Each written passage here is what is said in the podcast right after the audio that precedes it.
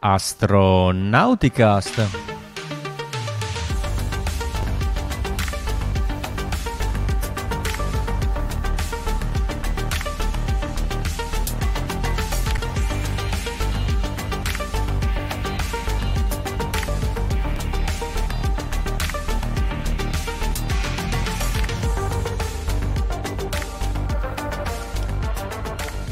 Astronauticast, eh, puntata 28 della stagione 16.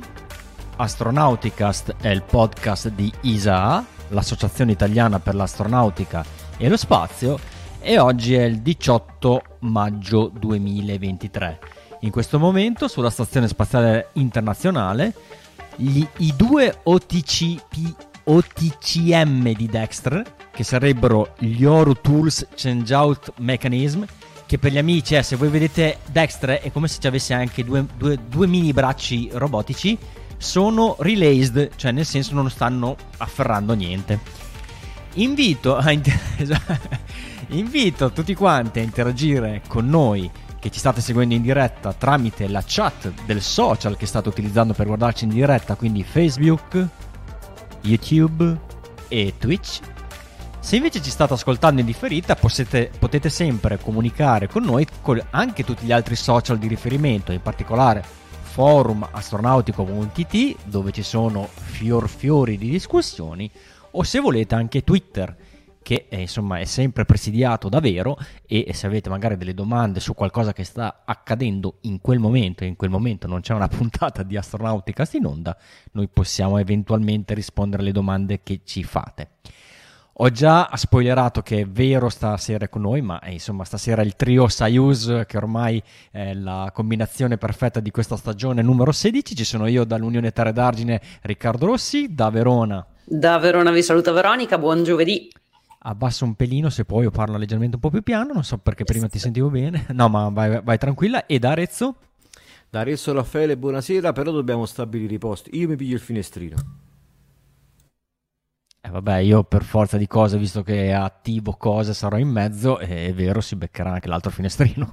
Abbiamo pagato 12 euro in più per questo. C'è l'upgrade praticamente del, del, del, sedile. Benissimo, benvenuti ancora tutti quelli, i nostri ascoltatori, sia quelli occasionali sia quelli invece che ci seguono da, da più tempo. Passiamo subito alla prima notizia che vedo che in scaletta è quella del Raffo e la notizia è intitolata in Regolite, pussa via. Eh già, regolite pussa via perché questa regolite veramente è una delle sostanze più fetenti che esista nel nostro sistema solare. Ma forse no, però insomma io me la sto immaginando in questi giorni, più, più l'ho letto, più me la sento nel collo, nel, nelle lenzuola del letto. È talmente fetente che mi ha tolto un'illusione avete presente gli astronauti quando Apollo, missione Apollo, loro rientravano nella navetta e c'erano queste foto di uh, um, Armstrong o comunque altri che sorridevano in telecamera e avevano gli occhi rossi. Io romantico pensavo, ma sarà perché è stata l'emozione del rientro, invece no, è stata la regolite che è andata a irritare gli occhi agli astronauti. Quindi ehm, sì, infatti tristezza io ho abbattuto perché mi è stata distrutta un'illusione per colpa della regolite che è talmente fetente, dicevamo, che Gene Cernan, l'ultimo uomo a mettere piede sulla Luna, ha detto che probabilmente la polvere lunare è la challenge, la, la sfida che NASA deve lui dice possiamo risolvere qualsiasi problema psicologico, fisico, meccanico, tranne la polvere molto pessimista, NASA sta lavorando per risolvere questo problema perché sarà essenziale. Uh, Veronica, la, um, un paio di puntate fa, quella sugli scopettini, intitolata Scopettini lunari per la regolite, ci accennava un metodo di pulizia per le tute lunari, quello fatto con l'azoto. Uh, ci sono state diverse pubblicazioni nel 2021, tra cui anche questa della pulizia della uh, tuta IMU, comunque dei tessuti in generale con l'azoto liquido e ne ho visti un pochettino oltre questo qua, però partiamo con il primo, quello che ci aveva anticipato uh, Veronica ed è il progetto Hyperbe- Hyperborea. Uh, l'azoto liquido spruzzato su una superficie che comunque è coperta da polvere, nel caso che vanno a studiare la regolite viene intrappolata dall'azoto liquido e viene portata via grazie all'effetto Leidenfrost, quello che ci spiegava eh, l'altra volta Veronica, in pratica è l'effetto che noi otteniamo per esempio quando buttiamo l'acqua su una padella bollente. Il punto di evaporazione del liquido a contatto con la superficie che va a toccare crea uno strato di ebollizione istantaneo, le particelle rimangono sospese e a volte, se c'è abbastanza eh, diciamo, reazione, possono schizzare via o comunque per gravità scendono, insomma, si staccano dalla, dalla superficie. Uh, qui vediamo l'immagine dell'effetto Leidenfrost con azoto liquido su una superficie uh, di legno però vediamo che le particelle di polvere che sono state messe ad esempio sono comunque già catturate e mano a mano se fosse in pendenza questo piano scapperebbero via insieme al liquido. E mm, questo sistema è stato testato sui tessuti, quelli uh, delle tute IMU, sono dei multilayer, lo strato più esterno è sempre uno strato fatto in uh, Capton e Millar, uh, credo sia Capton e Millar, però dopo casa ci correggiamo. È stata provata sia l'acqua e poi è stato provato l'azoto liquido. Nell'immagine si vede sopra il um, campione trattato dopo uh, averlo sporcato con la regolite con acqua spruzzata, invece quello sotto con azoto liquido che è stato spruzzato sulla superficie. Ovviamente è evidente che già c'era un miglioramento nella, nella pulizia che si è avuta dopo questo trattamento. Hanno visto che c'era questa reazione, hanno creato dei modelli in scala con delle minitute su delle Barbie, scala 1 a 6, le hanno ben ben spolverate. Sembra una bambola voodoo. eh, ma infatti, buono che la vedi in piedi ti fa ancora più impressione. Eh, la regolite, vedete, la tuta è nera, quindi la regolite è quella su grigia che stanno cominciando a mettere. Qui è bella spalmata su tutta la superficie della, della, della mini emu che poi è stata trattata a spruzzo con questo azoto liquido e effettivamente si è avuto un miglioramento in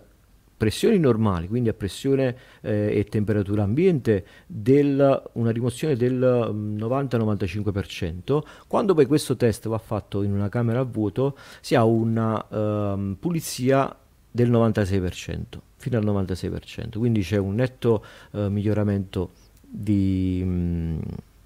dell'azione di questo, di questo nuovo sistema. Tre comparative, quella che abbiamo all'estrema eh, sinistra è la bambola ricoperta di eh, regolite, quella in mezzo è quella eh, trattata... Barbie sbagliato candeggio. Barbie, beh, invece l'ultima è Barbie ma che cosa hai combinato nel parco? Hanno tre gradazioni di, di, di, pulizia, però comunque si vede che nel 95-96% della superficie la regolite è andata via. Uh, questi sono i primi test che sono stati fatti con questo sistema. E, um, è un sistema che comunque deve essere studiato e migliorato perché bisogna vedere la forma degli ugeli uh, che devono spruzzare l'azoto liquido, a che distanza deve essere spruzzato questo azoto, perché comunque non deve essere un gas che va a colpire la tuta, ma devono essere goccioline, droplets di azoto che poi vanno appunto a aggrappare la, la regolite e la portano via può essere un sistema che eh, impiegato in maniera mh, automatica la pulizia delle tute, cioè non c'è bisogno del, eh, dello spruzzino a mano, ci potrebbe essere per pulire determinate zone un po' più nascoste, però in generale può essere approntato un sistema automatico di lavaggio, se così vogliamo chiamarlo, eh, delle, delle, tute IMU a rientro delle attività extraveicolari, eh, con appunto un sistema che può essere ad arco che ruota con gli ugelli e sotto c'è una vasca di raccolta per quella la regolite che viene eh, tolta dalla tuta. Questo è un altro concetto, doccette che vengono dall'altro, sempre però con la grata che va a raccogliere la regolite ed è un sistema che può portare diversi vantaggi, non solo utilizza una risorsa che eh, a bordo di una stazione spaziale o comunque di un habitat lunare ehm, Uh, è necessario e comunque c'è ed è l'azoto, uh, ma questo azoto può essere utilizzato comunque a, um, mentre si fa il lavaggio della tuta, intanto cominciare a pressurizzare l'airlock, quindi può avere una doppia utilità, non, non c'è tempo da perdere tra il lavaggio della tuta e il, la ripressurizzazione dell'airlock. E poi può essere portato l'azoto che viene comunque ricavato dal riciclo della, della, della stazione o comunque in quel caso dell'habitat eh, viene recuperato ma può essere messo in forma liquida senza dispendio di troppa energia perché basta far passare delle tubature in una zona d'ombra eh, perenne che è lì vicino alla base eh, si riesce comunque ad avere un abbattimento della temperatura del, dell'azoto e poi riportarlo direttamente in forma liquida, quindi si risparmia anche energia per la produzione di questa riserva che poi serve a, a lavare le tute. Um, altro concetto che è stato fatto uh, è una mh, cosa un po' più attiva, eh, in pratica è la, l'inserimento di uh, nanotubi di carbonio all'interno della tes- tessitura della, della EMU e ci sono delle parti che sono uh, mh, fatte in tessuto, altre che sono fatte in plastica rigida, altre invece addirittura in alluminio, quelle delle giunture delle spalle, dei polsi, insomma di tutto quello che deve ruotare all'interno della, della tuta. Um, quando ci sono delle parti in tessuto si possono intrecciare all'interno di questi tessuti delle uh, appunto fibre in carbonio, nanotubi di carbonio che possono essere uh, elettrificati. Adesso perdonatemi i, i termini non giusti sulla materia, però insomma mh, si capisce. Vengono elettrificati con delle um, um, correnti alternate e creano un effetto repulsivo verso la um, uh, regolite. La regolite è ionizzata, altamente ionizzata, perché sulla Luna non c'è atmosfera e quindi tutte le radiazioni UV, uh, eh, raggi X e tutto quello che può arrivare dalla luce del Sole batte direttamente sulla regolite, non c'è atmosfera che riesce a dissipare nessun tipo di ionizzazione, la regolite si ionizza positivamente al lato illuminato della Luna, o meglio quando è illuminata dal, dal Sole, negativamente quando invece si trova in ombra, quindi si possono avere anche diversi tipi di ionizzazione mentre un astronauta cammina. Eh, quando si trova in una zona d'ombra è preso da ioni, eh, regolite ionizzata negativamente, quando invece si trova al Sole eh, è Ehm, preso di mira dalla regolite uh, ionizzata positivamente. Quindi questo sistema può anche cambiare polarizzazione, se questo è il termine giusto sempre, e repellere la regolite quando si attacca a queste um, uh, parti intessute con questo materiale. Qui un pezzo che è stato fatto per fare le prove, in pratica è stato riprodotto un ginocchio, può essere messo in pressurizzazione e girato eh, di vari gradi in modo da poter testare anche il movimento della, del tessuto in base a come eh, poi viene attivato il sistema. E vediamo che in questa immagine a sinistra abbiamo questa parte di ginocchio simulato con la regolite appena messa sopra. E invece una volta attivato il sistema, ma è questione proprio di uno snap uh, visivo, si vede la regolite che schizza via dalle parti che sono state uh, trattate, o meglio, che sono state uh, modificate con l'inserimento delle fibre di carbonio e non c'è più regolite. La notate soltanto sulle uh, parti un po' più rigide della tuta, questi, uh, queste sezioni trasversali di tessuto un po' più resistente che servono per tenere in forma uh, l'articolazione della tuta. Comunque deve avere queste parti piuttosto rinforzate, quelle rimangono uh, fuori da questo discorso di repulsione, mentre invece le parti trattate appunto sono evidentemente più, più pulite. È una cosa che vi consiglio, vi abbiamo messo tutti i link um, nelle note dell'episodio, è un filmato che vi consiglio di andare a vedere quello che trovate sulla, sulla repulsione perché è veramente interessante, sembra una cosa magica, cioè la regolite c'è, dopo un po' non c'è più, però con il lavaggio uh, ad azoto, con la repulsione magnetica, comunque ci sono delle parti che devono essere trattate per forza di cosa in un secondo momento, perché si tratta delle parti che vanno appunto a, a creare le articolazioni di rotazione della tuta, uh, dicevamo appunto spalla, uh, polso, torso e alcune parti hanno delle ghiere che devono essere ermetiche ma comunque devono essere mobili, devono permettere un, un movimento di giro all'articolazione in, in cui vengono utilizzate. La regolite si infila anche in queste parti, è inevitabile, uh, ma comunque sono parti che vengono in un certo modo coperte uh, da un tessuto esterno, ma vi dicevo la regolite perché è disgraziata, perché veramente si butta dentro qualsiasi cosa, anche se si tenta di scremarla,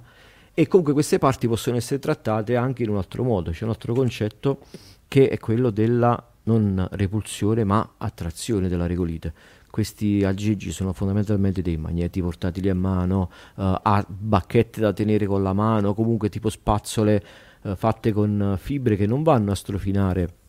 via la regolite dalla tuta, ma appunto la attraggono e le intrappolano in questi, in questi tessuti a mo' di spazzola. Queste possono essere utilizzate sia per fare trattamenti spot on, ovvero magari all'interno delle, dei guanti o comunque appunto su queste articolazioni, anche una volta entrate all'interno della stazione si fa una doppia pulizia senza andare da, a fare un movimento che possa creare abrasione alle giunture che sono particolarmente delicate e comunque devono rimanere stagne, si possono utilizzare questo tipo di, di attrezzi quindi immagino che anche questi attrezzi possano essere pol- polarizzati nei, nei, due modi in modo da catturare sia la regolite negativa che positiva, però immagino sì, perché, di sì, come, stro- sì, come quando tu strofini una bacchetta di vetro, sai che ottieni una certa carica elettrostatica che ti attira, magari strofini un altro materiale e ti viene la, le, le una carica elettrostatica nell'altro, nell'altro senso. Magari immagino che queste bacchette siano du- due, due facce con due materiali diversi, così uno riesce a fare la doppia passata. No, no, ma ci hai visto giusto, infatti, nella, nelle, soprattutto in questa qui sotto, quella in mezzo, uh, adesso non è ingrandita, c'era un'altra immagine che magari era più utile a quello che dicevi tu Riccardo. Queste uh, righe che ci sono sopra sono delle... Um, fessure dove passano alcuni fili e nella grafica di esplicazione c'era proprio un, tre colori diversi, quindi comunque era possibile uh, alternare sempre su quella faccia in base alla corrente come passava su questi fili, ionizzazione positiva oppure negativa, quindi effettivamente è quello il, il sistema. Uh, però dicevamo, ci sono tante idee che sono venute a, a, ad appoggio a questo, questo problema. Uh, c'è stato un... Um, uh, Big Idea Challenge, che è un uh, concorso che NASA ogni anno indice per le varie università statunitensi, dove è possibile presentare le proprie idee su tantissime tecnologie che possono essere utilizzate. In questo caso la focalizzazione maggiore sul programma Artemis. E nel 2021 si è presa in esame la regolite, è stata quella che è andata più di moda, ci sono tutti eh, i vari concetti oltre a quelli che vi abbiamo elencato, c'è questo che è parecchio simpatico, è, tipo, è ispirato alla um, pelliccia del ghiro, in pratica c'è uh, una repulsione naturale del ghiro ad alcune particelle che possono essere di polvere o di pioggia e um, l'hanno diciamo preso ispirazione da questo, da questo, animale per fare questo concetto. Alcuni che sono per i pannelli uh, solari, microvibrazioni, insomma ci sono tantissime proposte, ehm, tra cui quelle che abbiamo visto appunto. Tra tutte queste proposte, quelle che mi hanno incuriosito sono anche quelle che hanno a che fare con il filtraggio della regolite che poi viene tolta dalle tute o comunque dai, dai, sistemi che possono essere trattati con questi vari metodi. Uno è questo filtro che è ad acqua, in pratica c'è un filtro che è fatto con tanti strati di eh, metallo stampati in 3D. Eh, qui vediamo la sezione diciamo dall'alto di, questo, di uno di questi buchi all'interno di questi strati. Tra i vari strati, in mezzo a questo foro, viene emessa una gocciolina d'acqua che prende questa forma. Eh, comunque questi sono filtri che vengono utilizzati in ambienti pressurizzati, quindi comunque hanno bisogno della, um, diciamo della pressione atmosferica per avere questo tipo di forma però possono essere appunto i sistemi di raccolta della rigolite che è caduta a terra dopo il lavaggio con l'azoto. Uh, vari strati di queste goccioline creano delle colonne che in pratica intrappolano la regolite e la portano in un serbatoio dove poi appunto pieno d'acqua la regolite non può più fuoriuscire, non diventa più in, in circolo nell'ambiente da cui è stata uh, tolta Altro concetto interessante era questo qui che addirittura poteva essere messo uh, al di fuori delle stazioni dove ci sono magari posti dove gli astronauti vanno a operare un pochettino più spesso, un bussolotto, un frigorifero dove c'è un pannello solare, questo bussolotto crea in tutta l'area una ionizzazione neutra, in pratica le uh, particelle sì, si attaccano agli stivali o comunque a, alle tute ma in maniera minore perché non vengono più ionizzate grazie a questo sistema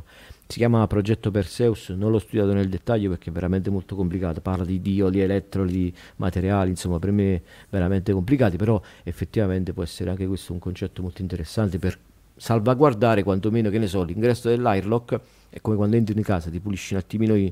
i piedi sul tappeto, entri nella zona un po' più pulita e poi eh, entri in stazione. Quindi anche... Uh, non sono solo queste tecnologie che devono essere modificate, a questo punto penso che debba essere modificato anche eh, il concetto di tutta la stazione. L'airlock deve diventare uh, veramente una zona molto ampia e importante per una stazione perché da lì devono rientrare non solo gli astronauti in tuta, quindi non dobbiamo più immaginarci quella porzione risicata come quella dell'Airlock Quest uh, sulla stazione spaziale dove ci entrano a malapena due di loro messi per lungo. In questo airlock dovranno pulirsi, dovranno ehm, eliminare tutta la regolite che è veramente un problema grosso, mi viene da dire forse anche più delle radiazioni, perché le radiazioni una volta che le hai schermate, hai messo la struttura in un tunnel eh, di lava sotto un cratere dove lo vuoi mettere tu, eh, nei mila mila progetti, però una volta che tu hai avuto quella soluzione è stabile e si mantiene nel tempo. La regolite è una cosa che va affrontata giorno per giorno e vi dicevo, più, più ne leggo e più mi rendo conto che è una sostanza veramente brutta ho dimenticato di mettere la slide qui eh, perché mi sono dimenticato, scusatemi, ma c'era una comparativa eh, delle, eh, dei vari simulacri che vengono utilizzati qui sulla Terra per riprodurre la regolite lunare. Ehm, nel caso del progetto del, dello spruzzo di azoto,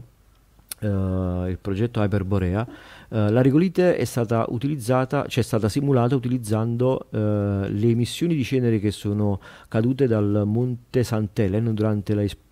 esplosione di non so quanti anni fa, mi sembra degli anni 80, questa cenere era stata raccolta uh, nel museo di Washington in grande quantità, loro ne hanno presa una parte, l'hanno analizzata al microscopio e in pratica si, tra- si tratta di polvere di silicio scheggiata quindi appena raccolta dal momento in cui è caduta uh, sul suolo di, della zona di Washington è stata raccolta e in pratica la stessa consistenza più o meno e uh, abrasività della regolite. Poi ci sono vari altri tipi di regolite um, sintetici però insomma è veramente una sostanza brutta. La vedete dal microscopio è fatta eh, sono pezzi di vetro lana vetro come quella che si utilizzava nei bellissimi scherzi degli anni 80 quando vi mettevano dalla lana vetro polverizzata nelle magliette. Stessa, stessa cosa, ma all'ennesima potenza, insomma. Ehm, probabilmente, diciamo, in, in, tempi brevi, forse di tutte queste idee, eh, probabilmente quelle che prenderanno più piede sono quelle tipo, penso, o allo spruzzo d'azoto, magari a queste spazzole che eh, attirano la, la, regolite passandole vicino alle zone della tuta, perché mi sembrano le più semplici, piuttosto che inserire delle fibre di carbonio elettrificate che è fighissimo dentro a una tuta IMU però lì poi ci bisogna avere una, una diretta così collaborazione con chi costruisce le IMU eh, dalla chat mi chiedono, eh, chiedono ma la regolite si può utilizzare anche come materiale edile? E praticamente se, mh, mm, il Raffo ha parlato di, questo, di, questi bandi di concorso dove la gente eh, cerca modi per togliere la regolite, probabilmente ci sono anche tantissimi altri bandi di concorso per eh, costruire materiali con la regolite, ne abbiamo parlato forse in un paio di altre puntate, però se vai su Astronauti News e cerchi la parola chiave regolite, sono sicuro che qualche studio su come utilizzare la regolite come materiale edile c'è assolutamente, perché è una, una come si dice, è una cosa piuttosto logica, dovendo andare a costruire qualcosa lì, eh, si cerca le, di utilizzare il materiale che si trova, quindi ci sono progetti poi anche ultimamente con la stampa 3D, vedere se si riesce a stampare in 3D con la regolite. E, ehm, questa tecnologia sarà usata anche per i eh, rover e i lander lunari. Allora, adesso, forse Raffa ha parlato in particolare del problema che tu con la tuta entri dentro all'habitat e quindi lo vai a contaminare. Chiaramente eh, magari un rover lo lasci parcheggiato fuori, eh, è chiaro che la regolite poi magari va a, a, a, danneggiare magari le parti in movimento del rover, però forse... Però scusa, prima... mi ricordo, ce l'ho, ce l'ho, la risposta a questa cosa, e comunque si allora... tratta di un concetto. No, no, nel senso... sì, Vai a eh, gamba sì. tesa. No, no, è comunque un, un, concetto ed è ancora in fase di sviluppo, però giustamente pensando all'attività extraveicolare con il rover, non abbiamo in mente il rover, quello lì vecchio delle missioni Apollo, ma il nuovo rover, quello pressurizzato che può arrivare anche molto lontano. Nelle intenzioni di NASA si diceva che questi rover possono fare anche sortite di un paio di giorni e comunque sono ambienti pressurizzati si è abbandonato il concetto della tuta appesa all'esterno, quella che con il backpack tipo Orlan che si apriva per permettere appunto anche di appendere la tuta fuori dal rover e rientrare puliti. Questo concetto sembra che non ci sia più perché le tute non hanno questo tipo di, di aggancio, la NASA non l'ha richiesto più, eh, però ho visto che ci sono concetti portatili, quindi dei pianali che si vengono uh, a piazzare di fianco al rover che riescono a ridurre la, um, la regolite sulla tuta grazie a dei laser. Quindi c'è anche questo tipo di concetto che magari non può essere il laser, sarà un altro tipo di, di, tecnologia, però è un concetto che deve essere preso anche in esame per poter accompagnare appunto gli astronauti a fare uh, sessioni di, di rover e comunque per permettere loro di fare delle EVA. quindi c'è la possibilità di utilizzare un concetto di pulizia che non sia direttamente all'interno dell'airlock eh, della stazione, ma anche portatile, tra virgolette.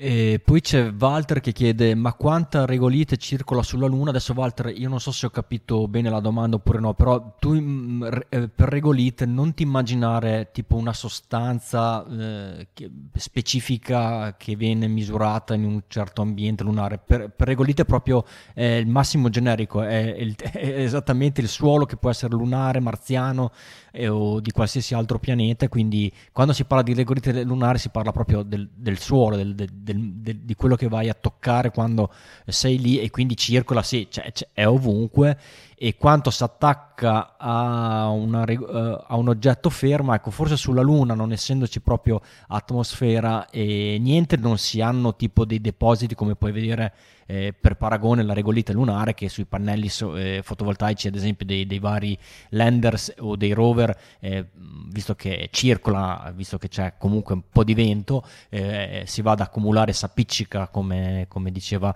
Raffo sulla luna. Magari se tu metti un oggetto fermo lì c'è caso che non, non, sulla superficie non venga intaccata proprio perché non c'è niente che eh, la sposti su, su di esso il problema è l'astronauta che cammina che prende cose o la ruota del rover che girando chiaramente la, la, la smuove e quindi si può andare ad appiccicare eh, alle, alle varie, ai vari oggetti proprio perché anche carica elettrostaticamente quindi tende ad appiccicarsi comunque. Eh, problema m- m- che può essere sottovalutato, ma mi fa piacere che Rafa ha fatto anche eh, capire che in realtà è tutt'altro che sottovalutato quindi, ed, ed, è molto studiato. Chiaramente pussa siamo via, un po'... Rigolite pussa via per cortesia, non ti sopportiamo più. Sono tanti anni che mh, mm, siamo solamente relegati in orbita, quindi in ambienti in or- mh, mm, sì spaziali, sì pressurizzati, ma lontano da, insomma, dalla, da, da un suolo che non sia magari un rover spedito su Marte o non, tu, tutti insomma, scenari che sono molto molto differenti da quello che sarà quando ci sarà eh, una permanenza un po' eh, più eh, presente dell'uomo sulla Luna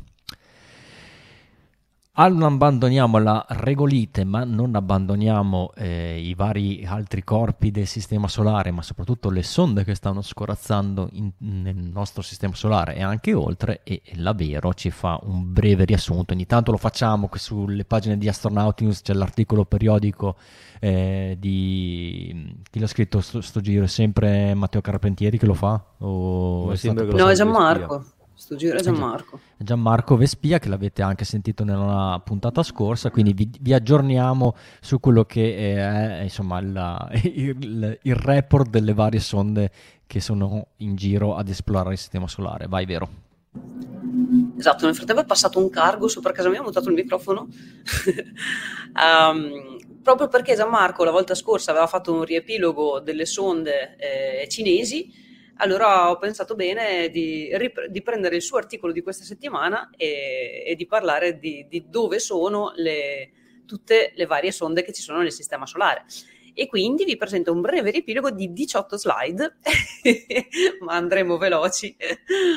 Questi articoli di cui parlava Ricky sono ogni mese più o meno, appaiono su Astronauti News. Noi, noi ho visto su Astronauticast, ho notato che bene o male una volta l'anno facciamo questo riassuntone eh, generale, però eh, sono strutturati un, via un, un, paio di volte l'anno, dai, ogni tanto lo facciamo. Per... Eh, una o due volte l'anno, esatto. un filler un po' riempitivo, ma ci, eh, è bene farvi un aggiornamento perché eh, le sonde sono tante ed, ed, a me insomma interessa. Milioni.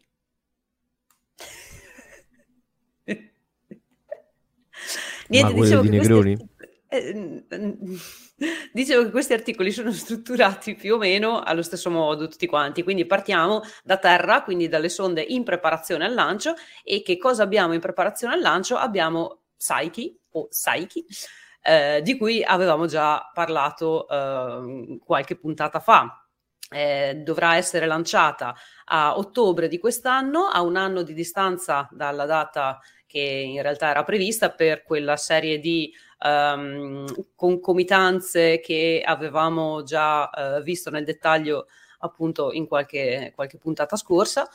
E mm, dove va? Va verso l'asteroide Psyche, eh, che un, il, sembra essere il nucleo di un protopianeta con, il, con um, il, il nucleo fatto di metallo, quindi sarà interessante da visitare. Arriverà ad agosto del 2029. Invece, le sonde all'interno del, del, nostro sistema solare, quindi nel sistema solare interno, abbiamo un paio di sonde che sono, uh, gironzolano attorno al Sole e sono Solar Orbiter, e, che è la sonda di ESA, che andrà a studiare le regioni polari del Sole, e Parker Solar Probe, che sarà quella sonda di NASA che andrà a toccare il Sole, cioè sarà la sonda che si avvicinerà di più alla uh, superficie o al nucleo uh, del, del Sole. Eh, cosa bella di queste due sonde è che ad aprile c'è stato un allineamento di queste due sonde, cioè sono passate nella stessa posizione rispetto al Sole pochi minuti una dopo l'altra ed è rara questa, questa situazione. E, dato che entrambe le sonde hanno degli strumenti per studiare l'eliofisica, hanno mh, i due team congiuntamente hanno preso l'occasione per, um, per studiare come cambia il vento solare mh, nel tempo, quindi a distanza di, um, di, qualche, di, qualche, minuto, appunto, prima è passata una, poi è, è passata l'altra.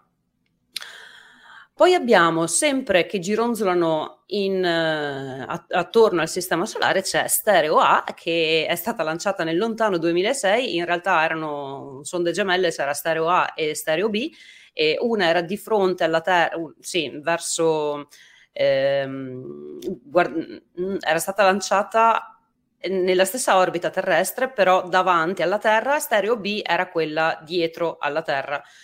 E mm, quindi avevano un, un, determinato angolo per guardare il Sole. Stereo B purtroppo è andata persa qualche anno fa, Stereo A è ancora attiva. Vola leggermente più veloce e quindi l'orbita eh, attorno al Sole la fa, la rivoluzione diciamo attorno al Sole la fa in maniera leggermente più veloce rispetto alla Terra e quest'anno eh, cade, eh, è la prima volta che doppia la Terra questa sonda, quindi arriva da dietro. Poi abbiamo nella zona degli asteroidi c'è Hayabusa 2, che è stata lanciata nel dicembre del 2014, la sonda giapponese, che è diretta verso l'asteroide 2001 CC21.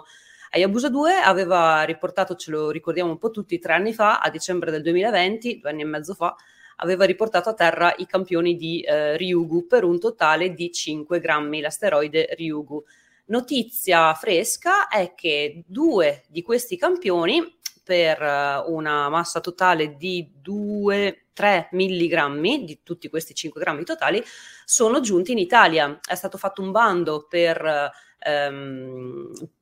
per distribuire parte di questi campioni anche ad altre agenzie spaziali o ad altri enti di ricerca e il nostro INAF di Roma ha vinto eh, uno di questo bando, insomma, è stato uno degli enti che è riuscito a ricevere questi due campioni di, di Ryugu um, sono stati chiamati Kiki, eh, Kiki e Totoro, o Totoro, non so come lo chiamate voi, in onore dei due um, cartoni animati eh, giapponesi, insomma, molto famosi. Che cosa vuole fare l'INAF con questi due campioni? Vuole capire in che modo questo materiale è stato uh, alterato, impattato dall'ambiente spaziale, perché l'ambiente spaziale non è inerte, so, c'è il vento solare, ci sono eh, radiazioni che arrivano da ogni dove e quindi cercando di studiare questi due campioni mh, si vuole vedere in che modo il, l'asteroide Ryugu è stato, si è trasformato nel tempo. Sempre in zona asteroidi abbiamo anche Osiris Rex, che era stata lanciata nel settembre 2016, che in realtà non è più in zona asteroide perché sta tornando a casa, eh, sta tornando a terra con i suoi campioni di Bennu e dovrebbe arrivare eh, a settembre di quest'anno, quindi manca poco, arriverà nello Utah. Sempre nel sistema solare interno, però ci allontaniamo da, dagli asteroidi, eh, questa volta siamo su Venere, abbiamo la sonda eh, giapponese Akatsuki, che era stata lanciata nel 2010.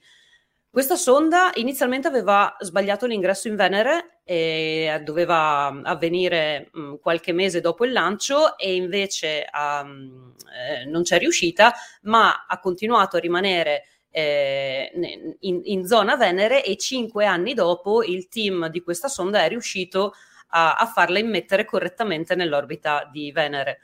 Praticamente è un satellite meteorologico uh, di Venere, era stata mandata su questo pianeta per studiare eh, l'atmosfera, i venti e in particolare come mai questi venti siano, viaggino in maniera molto più veloce rispetto alla rotazione del pianeta. Viaggiano 60 volte più velocemente rispetto um, alla rotazione di, di Venere. Su Mercurio, sempre nel sistema solare interno, ci sta andando Bepi Colombo, è stata lanciata a ottobre del 2018, è costituita da tre pezzi, eh, l'MTM, il Mercury Transfer Module che è il sistema di propulsione, poi c'è l'MPO che è il Planetary, Mercury Planetary Orbiter, quello che orbiterà eh, attorno a Mercurio, e l'MMO che è il, il Mercury Magnetospheric eh, Orbiter. E, mh, que- due di questi, perché c'è il sistema di propulsione, poi gli altri due moduli hanno dei, degli strumenti a bordo per studiare la magnetosfera di Mercurio, per studiare tutto quanto possibile di questo pianeta, perché non è facile arrivare sul, su Mercurio, l'abbiamo detto più volte, è più semplice allontanarsi dal Sole piuttosto che avvicinarsi e Mercurio è tra il Sole e la Terra, e, ehm, perché perché per arrivare su quei pianeti tra il Sole e la Terra dobbiamo frenare, dobbiamo prima accelerare per prendere la spinta per dirigerci verso quei pianeti e poi però dobbiamo frenare, altrimenti andiamo a schiantarci eh, sul Sole. Quindi Bepi Colombo arriverà, eh, entrerà in orbita di Mercurio a marzo del 2026, anche se è stata lanciata eh, qualche anno fa. Comunque nessuna news per Bepi Colombo e in questo caso nessuna news, buona notizia. Poi andiamo su Marte su Marte c'è una bella flotta interessante sia in orbita che a terra. In orbita abbiamo ad esempio Tian, uh, Tianwen 1, che è la, la, sonda di cui ha, par- ha parlato um, Gianmarco anche la, la, settimana scorsa, la sonda della, dell'Agenzia Spaziale Cinese, che è stata lanciata a luglio del 2020. La notizia per quanto riguarda questa sonda è che ad aprile di quest'anno sono stati rilasciati i dati relative al periodo ehm, dal, da febbraio del 2021 fino a ottobre del 2022, cioè quindi da quando è entrata in orbita di Marte a, a ottobre 2022, con tanto di tada, prima mappina completa della superficie di Marte ricostruita dallo strumento ottico a bordo di questo, di, di questo orbiter,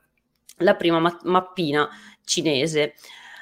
Abbiamo però anche la sonda Hope, quella degli Emirati Arabi Uniti, che è in orbita attorno a Marte, sempre da luglio del 2020, perché sapete che per viaggiare eh, su Marte, per viaggiare verso Marte, ci sono degli slot validi per, quanto, per, eh, per efficienza di carburante ogni due anni più o meno, quindi ci sono dei periodi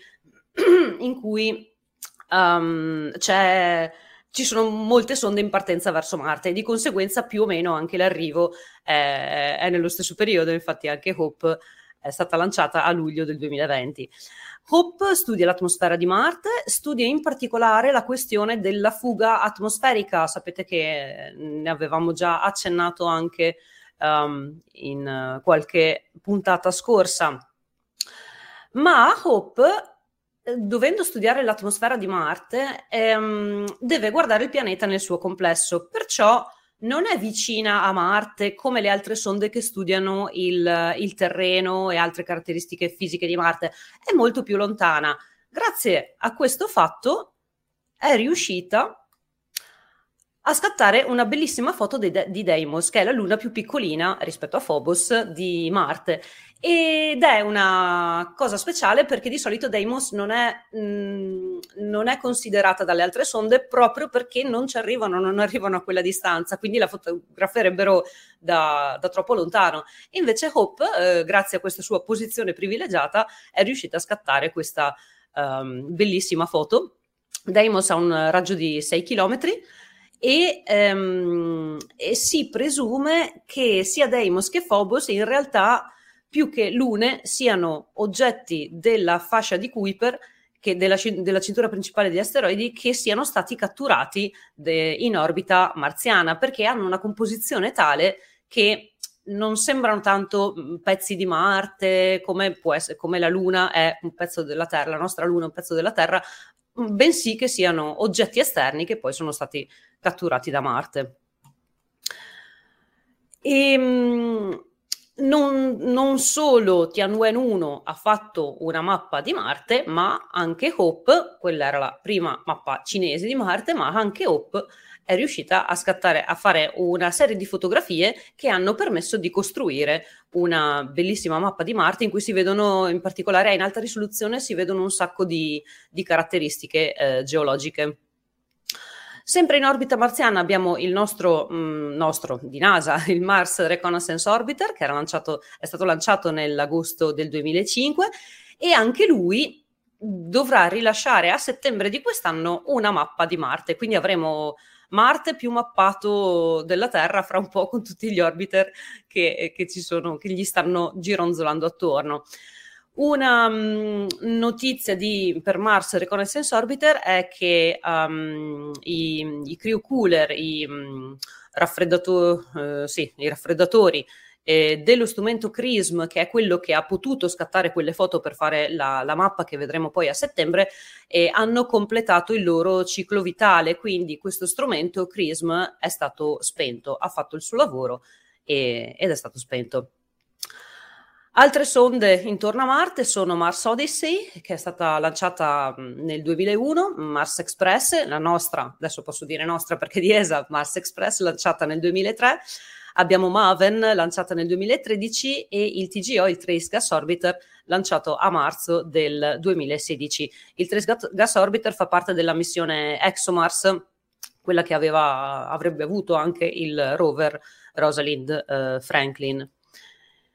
Poi, sempre su Marte, ma questa volta sulla superficie, abbiamo ben tre rover. Abbiamo Curiosity, che è stato lanciato nel novembre del 2011 e abbiamo accennato al fatto de- della sua novità del mese, cioè il fatto che è stato, um, gli è stato caricato un nuovo software, quindi è rimasto in stand-by per qualche settimana, però eh, grazie a questo nuovo software potrà navigare meglio e, ed essere un po' più efficiente con la navigazione e magari evitare di eh, rovinare ulteriormente le sue ruotine che, poverine, hanno fatto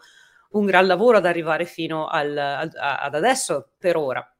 Poi abbiamo Perseverance e Ingenuity con l'elicotterino che ha già superato il, il suo cinquantesimo volo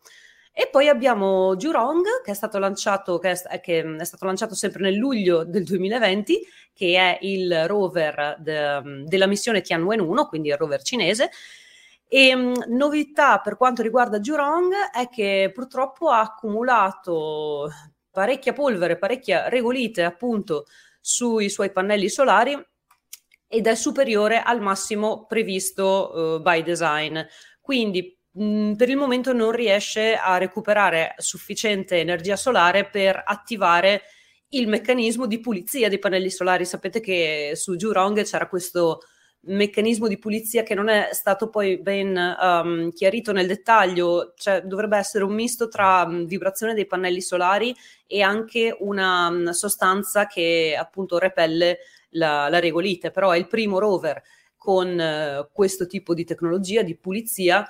e um, non si sa se abbia già provato ad utilizzare questo sistema perché ovviamente le, le notizie insomma dalla Cina arrivano un po' um,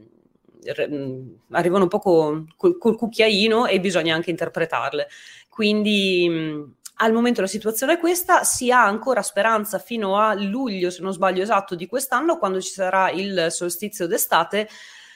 Speriamo che riesca ad attivarsi, a recuperare un po' di energia o che abbia la fortuna che gli passi sopra un, un Dust Devil, non sarebbe la prima volta.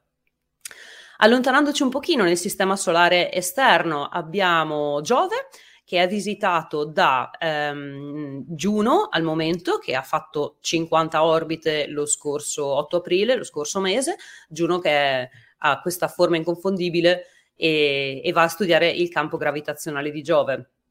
Poi ci, sarebbe, ci sarà eh, Juice, che è partita da poco, e novità per Juice è che finalmente l'antenna eh, si è sbloccata, l'antenna Rime, vero Raffo? Ci, ci diceva il Raffo qualche, qualche puntata fa che c'era questo problema con questa antenna che era ancora bloccata, ma questa settimana sono riusciti a sbloccarli. La, um, poi sbloccata facendo, inducendo delle vibrazioni o si è sbloccata per i fatti suoi?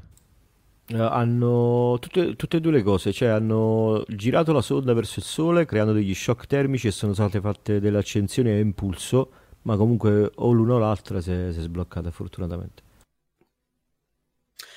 Gius arriverà su Giove nel 2031, in realtà non andrà su Giove ma andrà a studiare le lune, di, ehm, le lune del sistema gioviano, quelle raggiungibili, quindi Ganimede, Europa e Callisto. E poi ci sarà un'altra sonda che andrà verso il sistema gioviano ma non su Giove, che è Lucy, che è partita già a ottobre del 2021 ma arriverà nel 2027 nella zona in cui deve arrivare, ossia nei eh, punti lagrangiani L4 e L5 del sistema Giove-Sole, eh, quindi di fronte a Giove e dietro a Giove, perché lì ci sono dei, degli ammassi di um, asteroidi, gli asteroidi greci e troiani, eh, che sono influenzati da, da, varie forze, tra cui anche appunto la, la, grande forza gravitazionale di Giove, e allora Lucy andrà a studiare questi due gruppi di asteroidi. E infine abbiamo queste tre sonde che sono nel sistema solare esterno eh, con eh, più o meno senza una missione tutte e tre, eh, o meglio abbiamo New Horizons che era partita nel gennaio del 2006 e ha studiato Plutone nel 2015, ci ricordiamo bene quel suo flyby ehm, de- dell'ultimo, per chi lo vuole considerare pianeta del sistema solare. Poi si è diretta verso Arrokoth, che era un oggetto della fascia di Kuiper,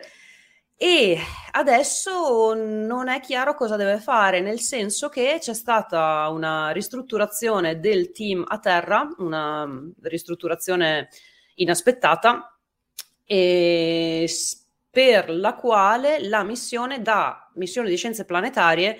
sembra sia passata a, mis- a missione eh, di eh, eliofisica, quindi andrà a studiare eh, il vento solare, eh, però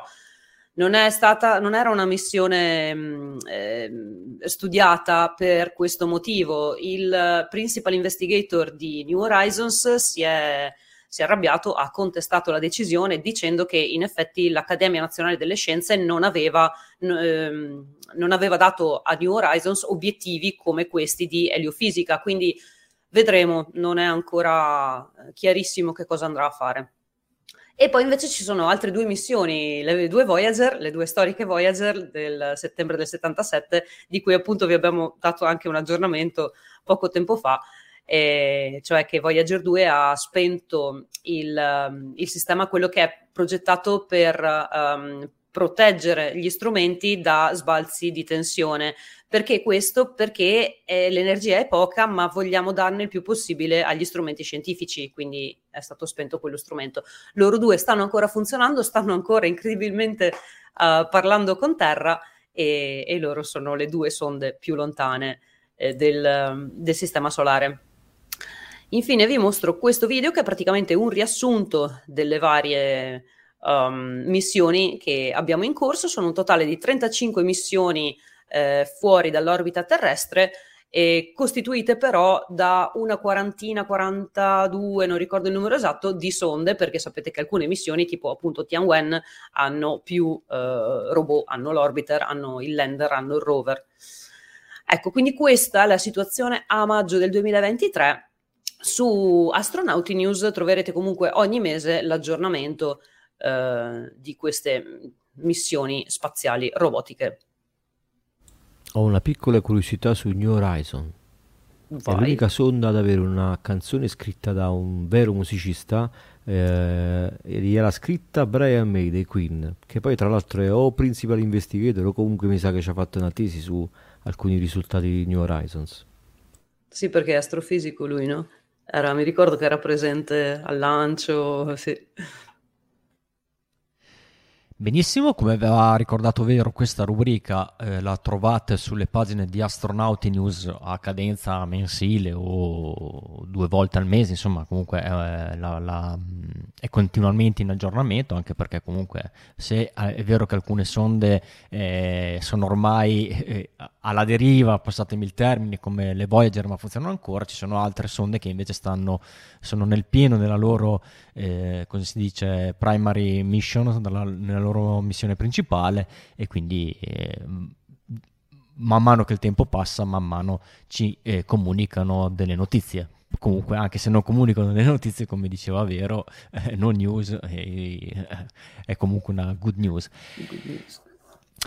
E quindi eh, dicevo le pagine di Astronauti News, quindi ne approfitto per eh, ringraziare gli articolisti che eh, appunto si eh, spendono il loro tempo per eh, riempire le pagine di Astronauti News. Noi siamo un'associazione di volontari e volontari sono anche i nostri articolisti che appunto eh, tramite una redazione coordinata sempre da Gianmarco si dividono magari gli argomenti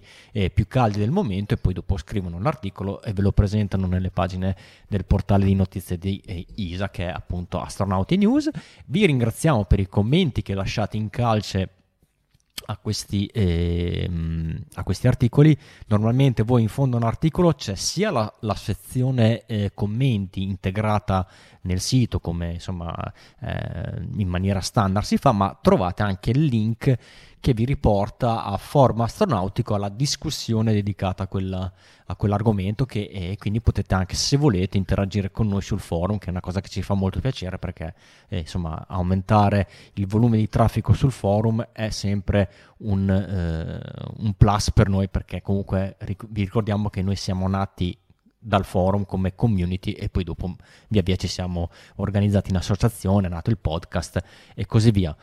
Se vi piace quello che facciamo, quindi se vi piacciono gli articoli di Astronauti News o vi piace magari qualcosa che leggete sul forum astronautico o vi piace qualcosa che postiamo su Facebook e poi alla fine sono tutte cose che le ritrovate in tutte le nostre, eh, in, questi, in, tre, in, questi, tre, formati, ricondividetelo proprio perché insomma il nostro scopo, il nostro, eh, che, mm, il nostro fine ultimo è proprio riuscire a farci conoscere per insomma far conoscere le persone che in Italia esiste una realtà che spiega le notizie astronautiche in maniera un po' più approfondita e che siamo un'associazione totalmente eh, senza scopo di lucro, quindi quello che facciamo lo facciamo gratuitamente, tutti i nostri contenuti sono liberamente fruibili e eh, spesso lo eh, sottolineo, tutti i nostri siti sono senza pubblicità, non abbiamo banner, non abbiamo eh, ritorni monetari per i click, anche il canale YouTube in cui abbiamo certi video che sono veramente con tante visualizzazioni, noi non abbiamo monetizzazione perché questo andrebbe contro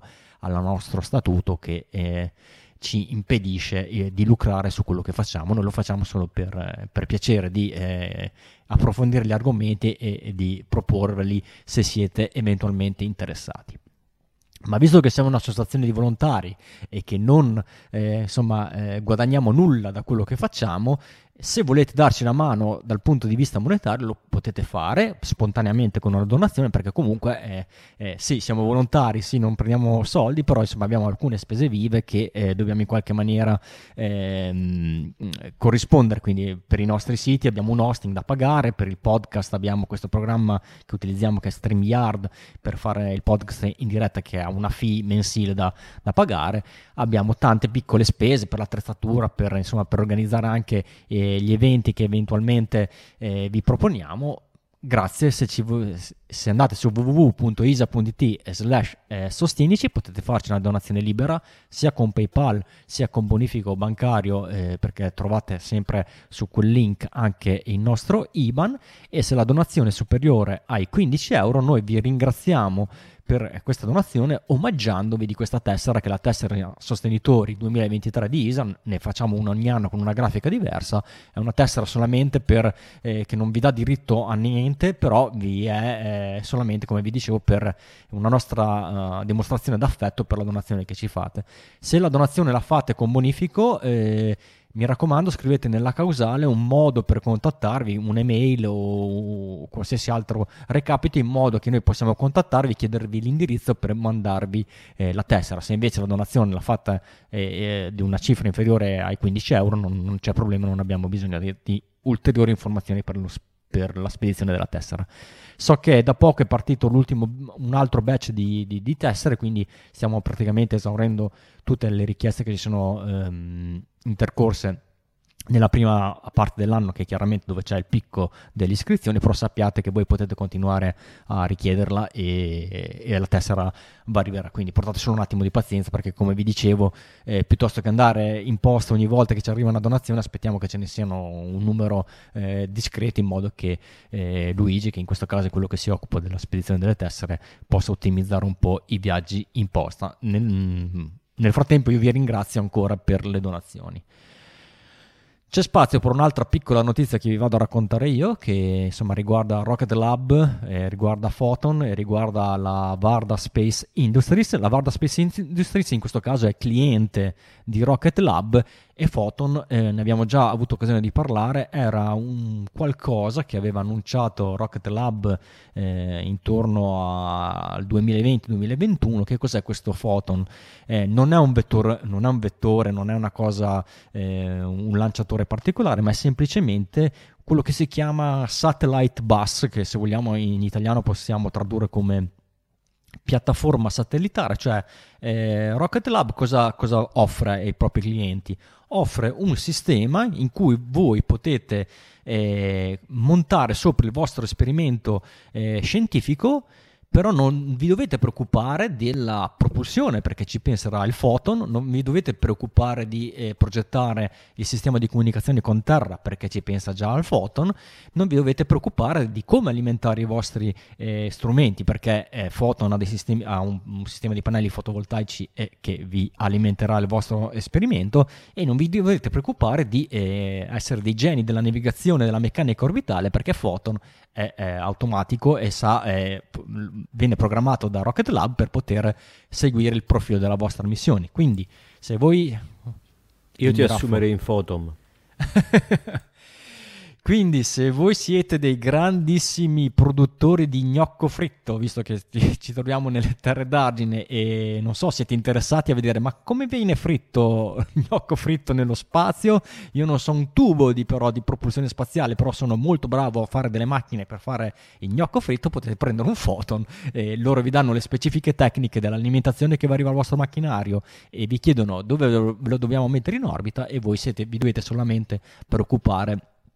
di, eh, fare il vostro, di preparare il vostro esperimento. Non è la prima volta che eh, eh, esistono di queste mh, piattaforme satellitari con, insomma, standardizzate, però il Photon è certamente una piattaforma di ultima generazione, quindi permette un grande eh, grado di eh, versatilità a chi è, ai clienti che eh, ne hanno bisogno il primissimo volo di Photon che era um, denominato Pathfinder o First Light, insomma sapete che Rocket Lab eh, ha una grossa ricercatezza nei titoli delle loro missioni, è stato lanciato nel, eh, nel il 31 agosto del 2020, era il, il, mm, il, così, il, committente che ha approfittato di questo volo di prova, era quello del satellite eh, Capella 2, che se, ne abbiamo parlato anche nel forum, fu, eh, e il volo è andato eh, molto molto bene, non era eh, niente di eccezionale, ma si voleva provare il funzionamento di questa piattaforma che è stata imbarcata su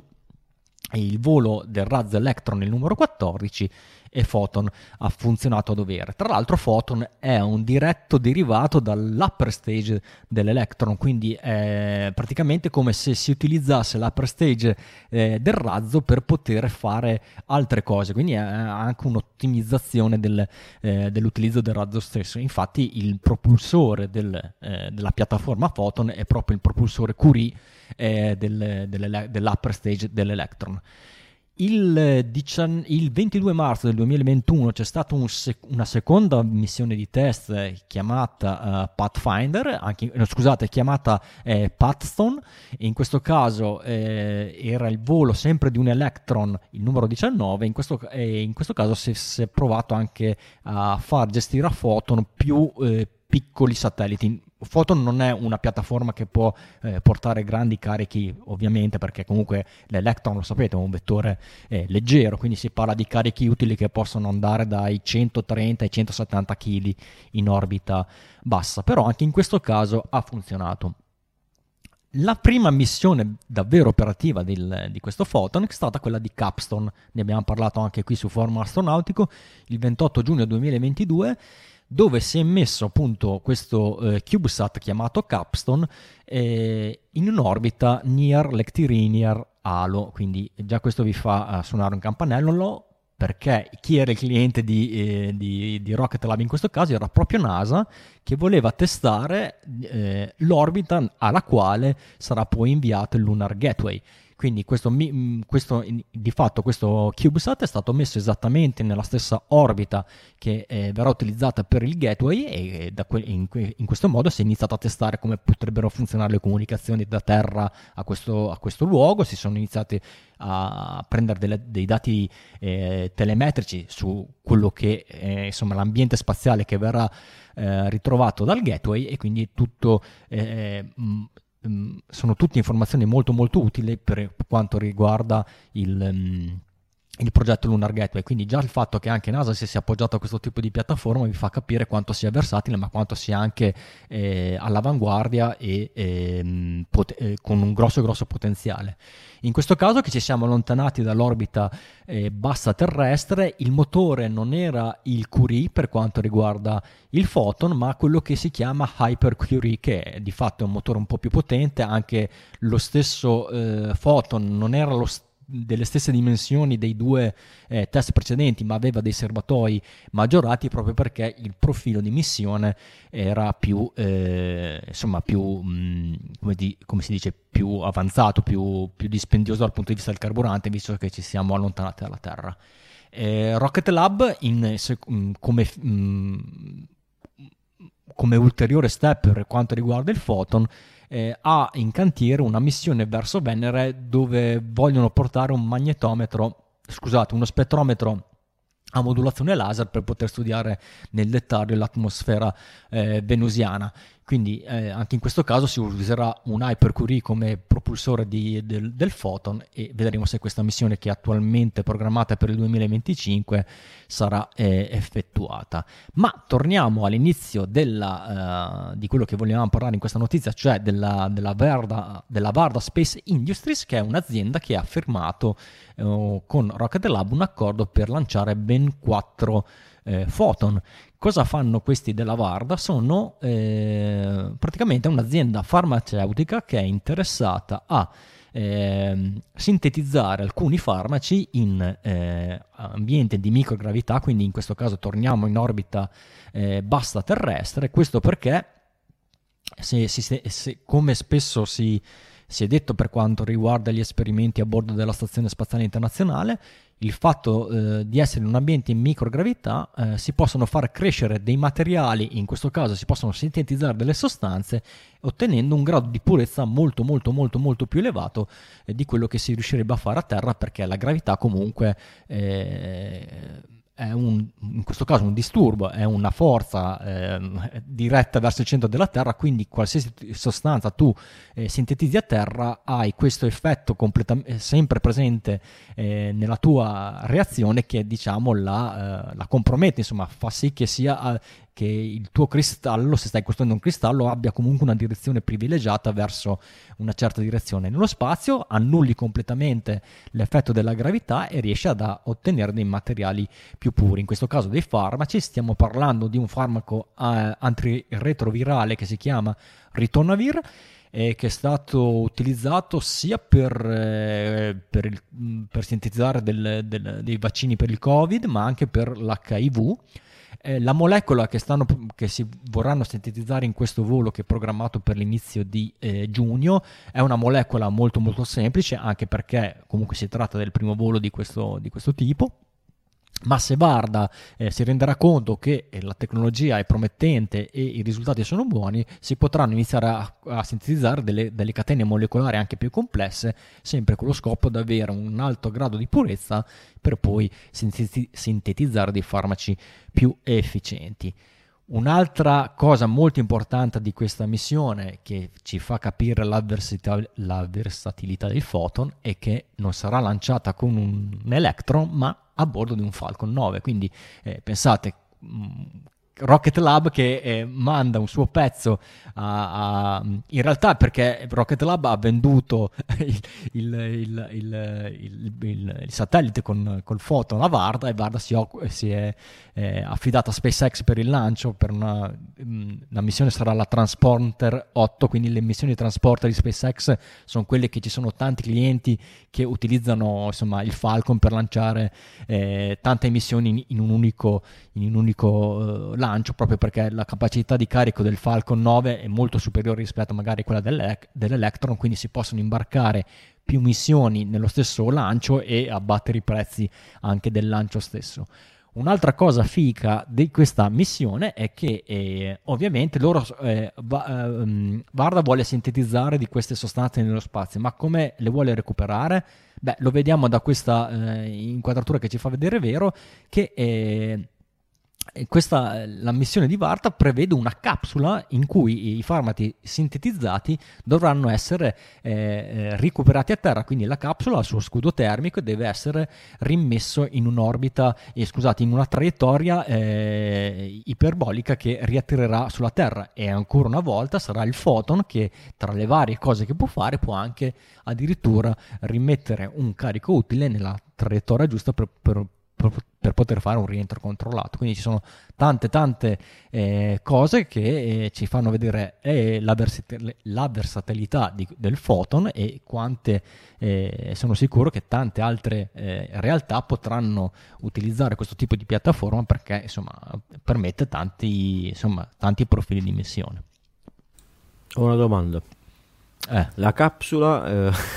eh, il Photon sale con una capsula che viene rilasciata e finita lì o comunque c'è possibilità di risostituire la capsula sul Photon? Perché ho visto nel filmato c'era un docking della capsula.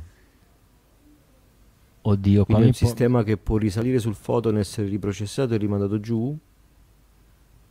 Oddio, Vabbè, qua mi cogli impreparato. Mi cogli impreparato. No, non... Mi sembra di averlo intravisto nel filmato che hai lasciato, che hai, che hai messo prima. C'era la capsula che faceva prima un docking e poi si sganciava.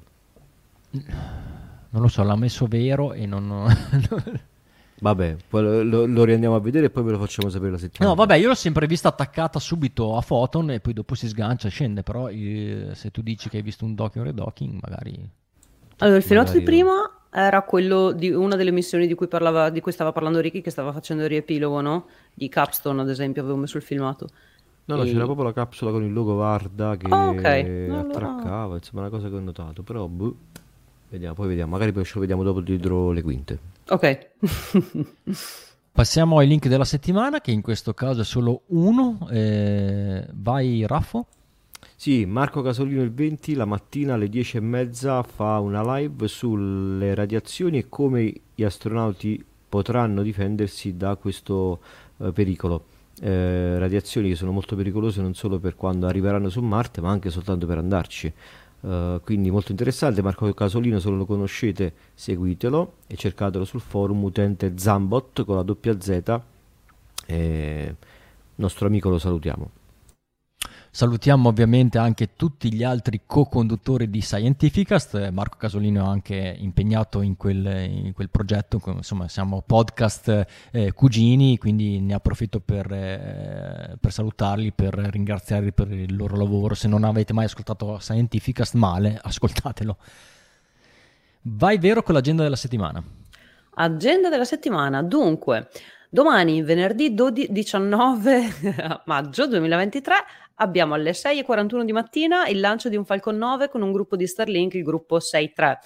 che parte dal complesso di lancio 40, quindi da Cape Canaveral. Poi al pomeriggio alle 15.19 abbiamo il lancio di un altro Falcon 9, ma questa volta con il satellite Iridium 9 e, scusate, e OneWeb 19. Iridium 9 e eh, sono fino a 5 satelliti di riserva per la costellazione Iridium Next.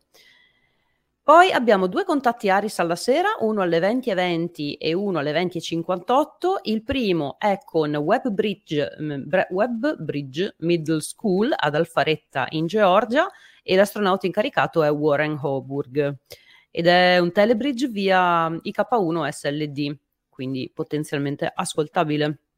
Mentre, mica solo, no, mica solo potenzialmente, sicuramente ascoltabile. Invece quello dopo, il contatto dopo, non è ascoltabile perché il, il Telebridge è mh, con VK4 ISS, quindi no Italia, ed è un contatto Aris con Fairview Elementary in Kansas. E c'è sempre Warren Hoburg al microfono della stazione spaziale. Ah, praticamente mettere... ne smette uno e esatto. una... Ho cominciato a mettere anche i call sign della ISS eh, in maniera che se doveste per caso eh, gironzolare per quelle frequenze senza sapere che c'è un contatto ARIS, sapete che quel call sign è per quel con- specifico contatto ARIS. Poi abbiamo sabato 20 c'è un incontro dal vivo però a, a Bra, in provincia di Cuneo, che si chiama L'esplorazione dello spazio, storie e curiosità. Deve essere interessante perché parla, eh, qua dice, offrirà un excursus che va dai primi tentativi di lancio di satelliti nello spazio alle ultime sofisticate missioni satellitari per svelare i misteri dell'universo. Quindi deve essere qualcosa di, di un, un'infarinatura generale che si terrà al, um, all'auditorium di Biperbanca a Bra con Edoardo Marelli che eh, è un ingegnere elettronico specializzato nel settore dei satelliti che ha lavorato un trentennio per ESA, quindi ne sa. Poi Domenica, no, sempre sabato abbiamo un, un, altro contatto Aris alla sera alle 21.15 con San Pietroburgo in Russia e con l'astronauta incaricato che è Dmitry Petelin. Domenica 21, se non riuscite a dormire sabato notte, a mezzanotte di domenica, quindi fra mezzanotte e l'una, c'è una teleconferenza pre-lancio per il lancio di Axiom 2 su NASA TV. E il lancio sarà invece alle 23.37 di domenica, quindi partite dalla mezzanotte di domenica fino alla mezzanotte del lunedì praticamente per seguire la missione di Axiom 2, dove a bordo abbiamo Peggy Whitson, John Schaffner, Ali Al-Karni, Ray, Rayana Barnawi. E alle 23 esatto e 37 mentre lunedì quindi poco dopo dopo il lancio a luna di lunedì c'è la conferenza post lancio un lancio subito dopo alle 7.30, subito, quasi subito dopo, quindi lunedì 22 maggio alle 7.30 di mattina abbiamo il lancio di un Electron con la missione Coming to Unstorm Near You, eh, che si lancia dal complesso di lancio 1B di Mahia. Poi abbiamo, sempre lunedì 22 alle 15.24, l'attracco della Dragon eh, Axiom 2 alla stazione spaziale. L'apertura del portello sarà alle 17.13 e la cerimonia di benvenuto poco dopo alle 17.45. Martedì non c'è niente, mercoledì abbiamo il lancio di un altro Falcon 9 con il satellite Badr 8. il lancio alle 5.25 di mattina, quindi un po' scomodo per vederlo, um, dal complesso di lancio 40. Il satellite è un satellite per, teleco- per comunicazioni geostazionario eh, costruito dalla Airbus. Abbiamo poi, sempre mercoledì 24 maggio, il lancio di Nuri, Next Sat 2 and Snipe. Nuri è il, il, un lanciatore coreano e di cui abbiamo iniziato a seguire un po' le avventure perché i primi lanci erano, andavo, fallivano miseramente, però fallivano anche sul pad abbastanza spettacolarmente. Quindi ogni tanto ci, ci guardavamo un lancio di, di questo Nuri. E, um, alle 11.24 di mercoledì 24 maggio. Se vi capita, date un occhio perché comunque eh, la Corea del Sud mette i, di solito mette i live. E alla sera invece, no, abbiamo al pomeriggio 14.56 il lancio di una Soyuz con la Progress MS-23 che attraccherà alla stazione spaziale alle 18.20 perché il lancio, ve l'ho detto, alle, alle 14.56, quindi attracco alle 18.20. Di sicuro questa è una settimana molto più densa di quella scorsa che non c'era quasi, quasi niente. Per arrivare poi a giovedì 25 che è il Towel Day, quindi avremo un podcast a tema probabilmente, ci sarà alle 2 di notte c'è il lancio di Spaceship 2 eh, con ehm, la missione VSS Unity 25 in cui ci saranno a bordo sei persone. Ci sarà eh, Michael Masucci, comandante, eh, Starco come pilota e uno, due, tre, quattro passeggeri, Jamila Gib- Gilbert, Christopher Huey, uh, Luke Mays e Beth Moses e probabilmente insomma ve ne parleremo sicuramente nel podcast puntata che sarà alle 21.30, sempre giovedì 25. Quindi avremo un sacco di cose da seguire questa settimana e di sicuro qualcosa di cui raccontarvi giovedì. Benissimo, siete pronti ad estendere le vostre grid fins? allora facciamo partire la sigla finale. Vi ringraziamo tutti per averci seguito in questa nuova puntata del podcast. Noi vi aspettiamo la prossima settimana per eh, un nuovo episodio. Nel frattempo, eh, dalle Unioni Terre d'Argine vi saluta Riccardo Rossi da Verona. Da Verona vi saluta Veronica, grazie per essere stati con noi. E da Arezzo. Un bacio grosso da Arezzo, buona giornata, buona serata, buonanotte a tutti. Ad Astra.